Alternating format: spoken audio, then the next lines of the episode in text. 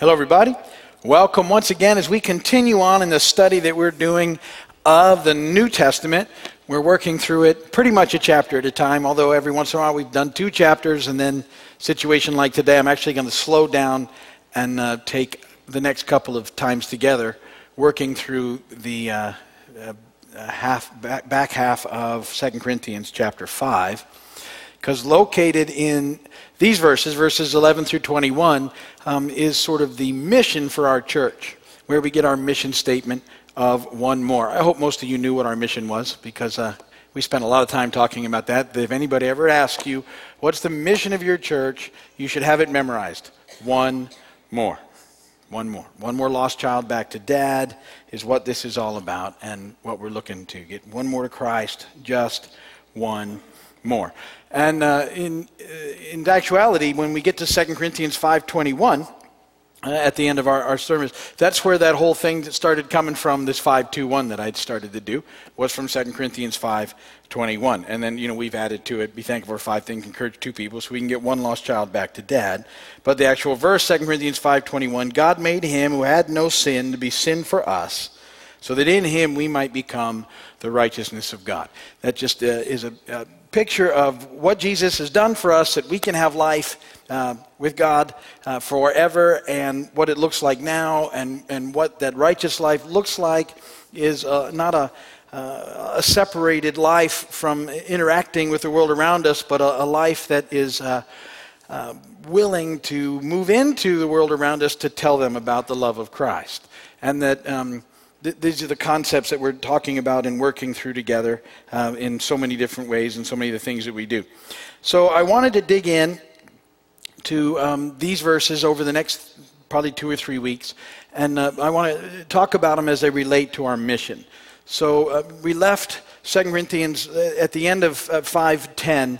Uh, if you remember that uh, it, it, said that it talked about the judgment seat, and that we'll all um, be, be, before the judgment seat. All believers will be there at some point in time. But I said to you, you know, I think it's different than a lot of people have this picture of. That um, I've talked to people who have this thought that when they're standing before Christ, that this videotape is played of all the bad stuff they've done in their life. And my thinking of that is this that um, because all that's been forgiven at the cross, because of what Jesus done, I don't believe that's what happens there for believers. For believers, I think what, what we're dealing with at that point in time, um, because our mess has been covered under the blood in the cross, and that's all that's seen. What happens there is that um, there's kind of a review on what we've done with our life since we've come to know Christ, as far as what did we do with the gifts and the talents and all those things. Now, it's not a, um, a works thing, it's not a, a, something about our salvation, it's just um, what we sort of are going to go and present to the Lord when we get there.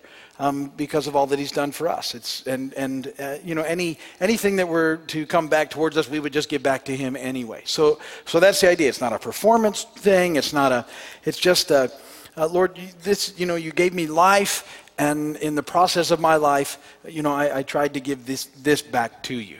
And, and so that's where we end up with our mission. So it's, make sure you don't hear it's a works thing because it's not. Salvation is, is grace and faith, okay? You don't earn it. But having received it because of what Jesus done on the cross, what do you do with it? And, and that's, that's a pretty significant thing. And it has a lot to do with what Paul's writing about in 2 Corinthians 5 about being transparent and about what this life is really all about. And so um, uh, we, we take from these verses our mission, and uh, let me read them to you 2 Corinthians 5 11 through 21. Since then, we know what it is to fear the Lord, we try to persuade men. What we are is plain to God, and I hope it is also plain to your conscience. We're not trying to commend ourselves to you again, but are giving you an opportunity to take pride in us so that you can answer those who take pride in what is seen rather than what is in the heart. If we are out of our mind, it is for the sake of God. If we're in our right mind, it's for you. For Christ's love compels us, because we're convinced that one died for all, and therefore all died. And he died for all, that those who live should no longer live for themselves, but for him who died for them and was raised again. So from now on, we regard no one from a worldly point of view. Though we once regarded Christ in this way, we do so no longer. Therefore, if anyone is in Christ, he's a new creation. The old is gone, the new has come. All this is from God, who reconciled us to himself through Christ and gave us the ministry of reconciliation, that God was reconciling the world to himself in Christ, not counting men's sins against them. And he has committed to us the message of reconciliation. We are therefore Christ's ambassadors, as though God were making his appeal through us. We implore you on Christ's behalf, be reconciled to God. God made him who had no sin to be sin for us, so that in him we might become the righteousness of God. Blessed be the word of the Lord. So today I'm just going to, I really want to talk about the first couple of verses, 11 and 12 in, in chapter 5, which say this again, just as a reminder. Since then we know what it is to fear the Lord, we try to persuade men. What we are is plain to God, and I hope it is also plain to your conscience. We're not trying to commend ourselves to you again, but are giving you an opportunity to take pride in us so that you can answer those who take pride in what is seen rather than what is in the heart. Okay, so some ideas in those couple of verses that I want to just kind of talk through with you today, and, and all this is how it relates to our mission. First, pretty big um, thing that it says there in 2 Corinthians 5.11, um, we know what it is to fear the Lord. We know what it is to fear the Lord. What does that mean? What does it mean to fear the Lord? The word that's used um, for this idea in the Greek has the possible meaning of terror, but that's not what Paul is talking about. Um, uh, in the Old Testament, the word that would have been used had more to do with um, a reverence than abject terror, so, so our definition of fear isn't very good. But I, I think biblically we can get sort of a feel for what, what was uh, I, the idea behind that was because the, the best uh, way to interpret the Bible is in the Bible. And uh, this concept is presented in Proverbs. This idea of fearing the Lord is presented this way. In Proverbs 8.13, it says this, To fear the Lord is to hate evil.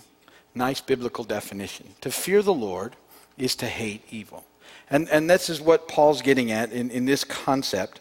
Um, uh, we're, we're, to hate evil. Uh, to, to fear, to honor, to respect the Lord means that we, we hate evil. And so I think this fits in well with our idea of living by trying to do the next right thing. And, and, uh, uh and it also, to me, brings up the idea that the best way to deal with the darkness of evil is by introducing light into it. Light overcomes darkness, and we're to let the world know that the true light has entered the world in Christ. That's part of this whole mission. See, the, the way that we deal with, with the darkness in the world is by introducing light. It works much better than any other format. Um, you just you want to introduce Jesus into there. So often we want to regulate it and do all sorts of other things, but the best thing to do is just get people to Christ, and, and that just begins to make a huge difference in whatever the situation is.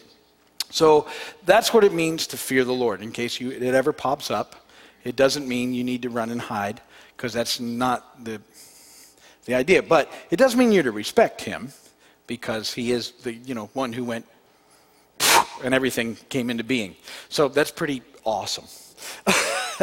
he just went be, and it all was. I mean, you know, those are pretty amazing deals to uh, to kind of think about. So obviously, we're, you know, uh, uh, we're never to take our relationship with God for granted, the creator of the universe. There's to be a measure of respect, but we're not to be so afraid of him that we feel like we need to tiptoe around him. He's always out to get us. He loves us. And so this is the context. To fear the Lord is to hate evil. And the, one of the best ways we can do that is by doing our best to stay away from it. We're sinners, we'll mess up, but you get the idea. So that's part of that there. All right, we're also in this thing um, called to try and persuade. 2 Corinthians 5, the second half, we try to persuade men. Uh, what we are is plain to God, and I hope it is also plain to your conscience. We're trying to persuade people to turn from the darkness to the light.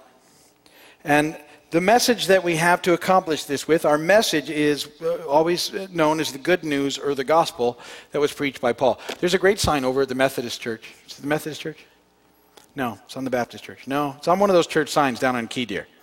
And it says this it's an old saying, it's, they didn't just come up with it. It says, um, it's the Methodist Church. Um, always be prepared to um, preach the gospel. And then it says, use words when necessary, something like that. And um, the, the, the idea, again, is that a lot of what we do is just in how we're living this thing out.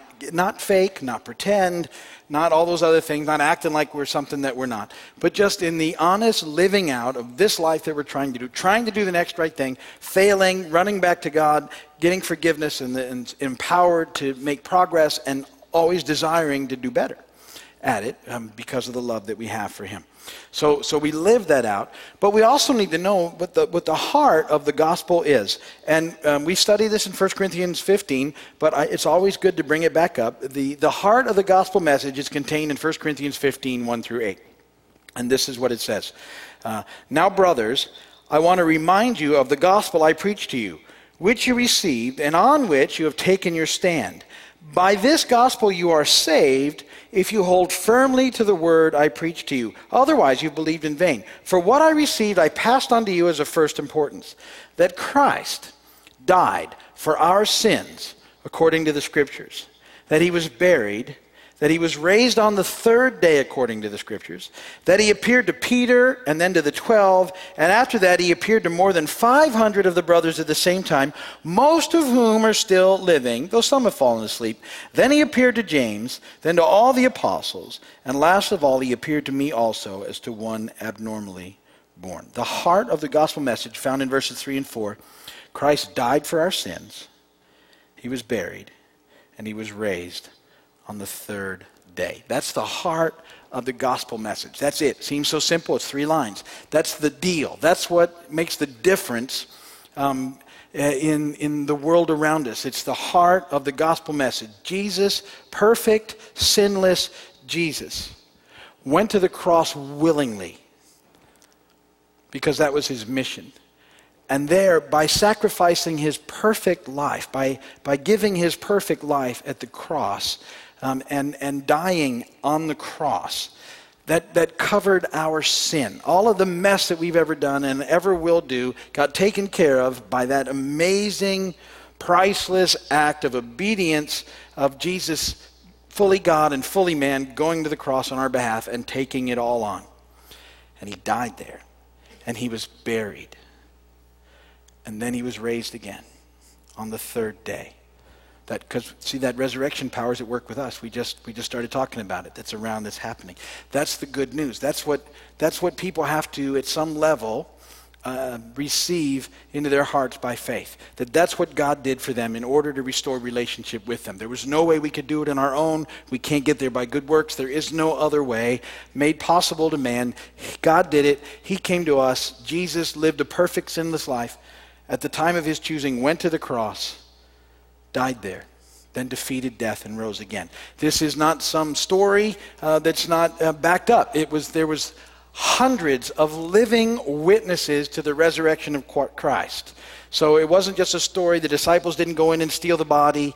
Um, it wasn't that Jesus just fainted and came back. It wasn't that it didn't happen at all. There were hundreds of witnesses to what took place.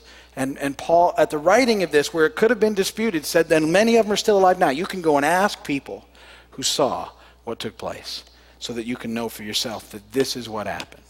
Because this is significant. This is the core of everything. That's the message. Now, the thing that we have to do in, in this culture that we live in is we have to take this message, which has never changed, and make it relevant in a very diff- difficult culture to make it relevant to. Uh, a culture that doesn't believe um, in, in hardly anything, um, certainly has um, uh, wants to just kind of take the entire Bible as it is as a big story, take what they want out of it, dis- dismiss the rest, look for any reason not to believe in it, and uh, you know just uh, write Jesus off as somebody who appeared in history but was really no different than any other prophet or anything else. What we have to do is live this thing out in such a way that we present this message, which has not changed, in a way that the people of our culture and our day and our age can receive it, hear it, and have their lives changed by it. That's our mission. That's what we're here for. I mean, ultimately, that's why we're here. That, the, reason, the reason we don't get zapped out of here when we figure it out is because we have a mission. We have things that we're supposed to do. And this is part of it. We're to tell other people. That's the way he set it up. Um, you've heard me say this. I often think that it seems to me there would be a better way to make this work. He always seemed to choose a bunch of, uh, I don't mean to call you this, but a bunch of difficult people like me and entrust us with the whole deal. Because you, you would think, wouldn't, it, wouldn't the angels be better at this? But apparently not. Mostly because people are so freaked out when they see angels, they're on the ground, right? Every instance in the scripture that I can see an angel shows up, they have to go, don't be afraid. Why? Because the people are petrified. down there on the ground. So it's hard, to, it's hard to talk to him at that measure, I'm sure. Get up, I got something to say. Uh uh no. So it's on us. And, and when you think about it, too, see, this is, this is the, the, the thing about the church. When, when you, uh, and I like to think about this, the, the difference between the church now and the church that's already gone on ahead of us over the last couple thousand years. See, we're doing the same stuff. they have gone on ahead of us, and they're worshiping God, and they're fellowshipping, and they're doing all the neat stuff. And I think they, they, meet, they have meals together, and they worship God, and they're, they're doing stuff. But the one thing that they can't do that we can do, because we get taste of all those things, is they can't tell anybody else about Jesus. They're done. We still aren't. And that's why it's so important. We're the church now. We get to do all the things that the church ahead of us is doing in part. But this is what we do. We have a mission still here. And our mission is to let people know about Jesus, that he's the way, that there's life. And, and Paul calls it the ministry of persuasion. And, and it's, like I said, it's more than just the words of the message, it's a lifestyle. And so we have to live this thing out in front of people. That's what makes it culturally relevant. And, and the, the thing is, wherever you find people, you have the opportunity for ministry, a, a radical intervention in life expressed in relationship. See, see, that's the deal. We, we sometimes try and make this very difficult. But really, what it needs to be is we need to make sure we're loving people well enough that we get opportunities to live this life before them, and when the opportunity arises, to tell them why. We don't have to force it. We don't have to push it. We just have to live it. And then the question's asked. And those are the most, those are the best ones to answer. And, and it, oftentimes it takes a while. You know, people ask me things sometimes, oh, I don't want to talk about it anymore. Okay. And, and I usually go, I don't usually say anything. I think you brought it up, but that's fine. um, but I'm glad that they did, see? So that's little by little. We start speaking into those things. And, and in, in the in our relationships, by loving them well, we always want to point people to Jesus. That's the, the deal. So, whether they're, um, uh, whatever the circumstance, we need to, we want to live life in such a way that Jesus is always at the center of our interaction with others. That's what we want to make sure we're working on in the process. To do that, we have to remember that it's not all about us. 2 Corinthians 5:12, we are not trying to commend ourselves to you again. Um, to live this thing out in a culturally relevant way, we'll have to be constantly aware of the fact that the world does not revolve around us. And, and we have to keep looking at that, that our perspective, as we talked about over and over again during the weeks, has to come from the throne room of God, not from our narrow perspective that we usually see things in. Philippians 2, 3, and 4 says this Do nothing out of selfish ambition or vain conceit, but in humility consider others better than yourselves. Each of you should look not only to your own interests, but also to the interests of others. So, what we need to be careful of, because it's very easy to happen, is that the church um, often gets in, in a sort of circle the wagons mentality. Um, uh, because that feels like the safest way to interact and survive in a fallen world on a broken planet. See, it just seems just seems to make sense. Okay, I'm in now. I get it figured out. I want to be with the other people who figured it out, and let's just kind of hang out because it's scary out there. It's tough out there. It's hard out there sometimes. And so we just circle the wagons, and we'll just be in here, and, and we're going to be okay. But that's not what we're called to.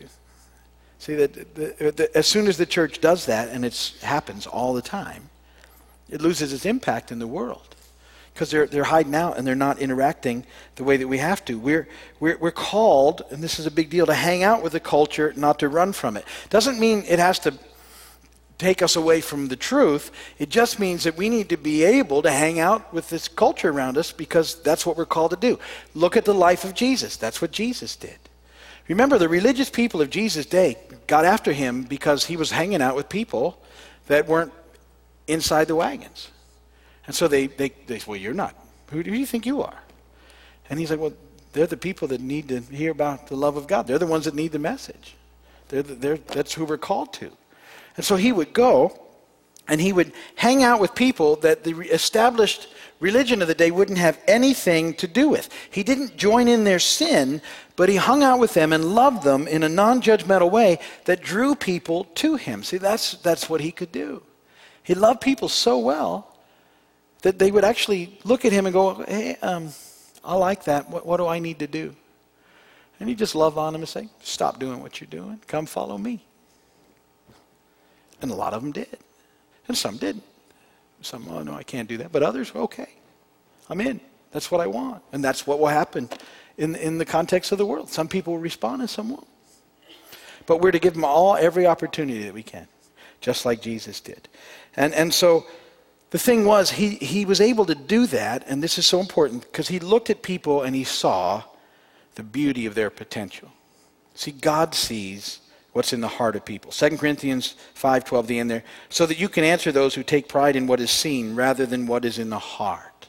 See, that's what God's looking at. What's there? 1 Samuel 16, 7. The Lord said to Samuel, Do not consider his appearance or his height, for I reject him. The Lord does not look at things man looks at. Man looks at the outward appearance, but the Lord looks at the heart. So, what we have to do is we have to look at people and, and see the beauty of their potential what can they become in the Lord instead of just labeling them for where they're at. And I, I, I always say this I'm so grateful that the Lord saw my potential instead of just the mess that I was, and am in some ways, but particularly before I came to know Him. I was such a mess. I, and, and, and yet the Lord saw past it. See, and, and so uh, we need to be able to see past it the Lord put people in my path who looked past the, the multitude layers of sin on the surface and loved me well enough that I wanted to hear why. And that's what, what it's all about. That's part of our mission, and that's what we're called to. So, so what we come through is, is this, you know, is your heart for one more. When we read these things, is that where your heart is? Is that, if not, you need to ask God to help you develop that heart for what we're doing. This is our mission. This is the this is the thing that we have left. All the church before us is is doing the thing similar, but they can't do what we have the privilege of doing, which is to share the good news, the gospel of Jesus, the hope for future for everyone. And, and that's what this is all about. So that's our mission, and we'll be uh, breaking into that some more over the next couple weeks. We'll dig into the rest of these verses in 2 Corinthians 5. But that's enough for tonight. And if you're watching by video, thank you so much for watching, or on television. We are so thankful for uh, spending your valuable time with us.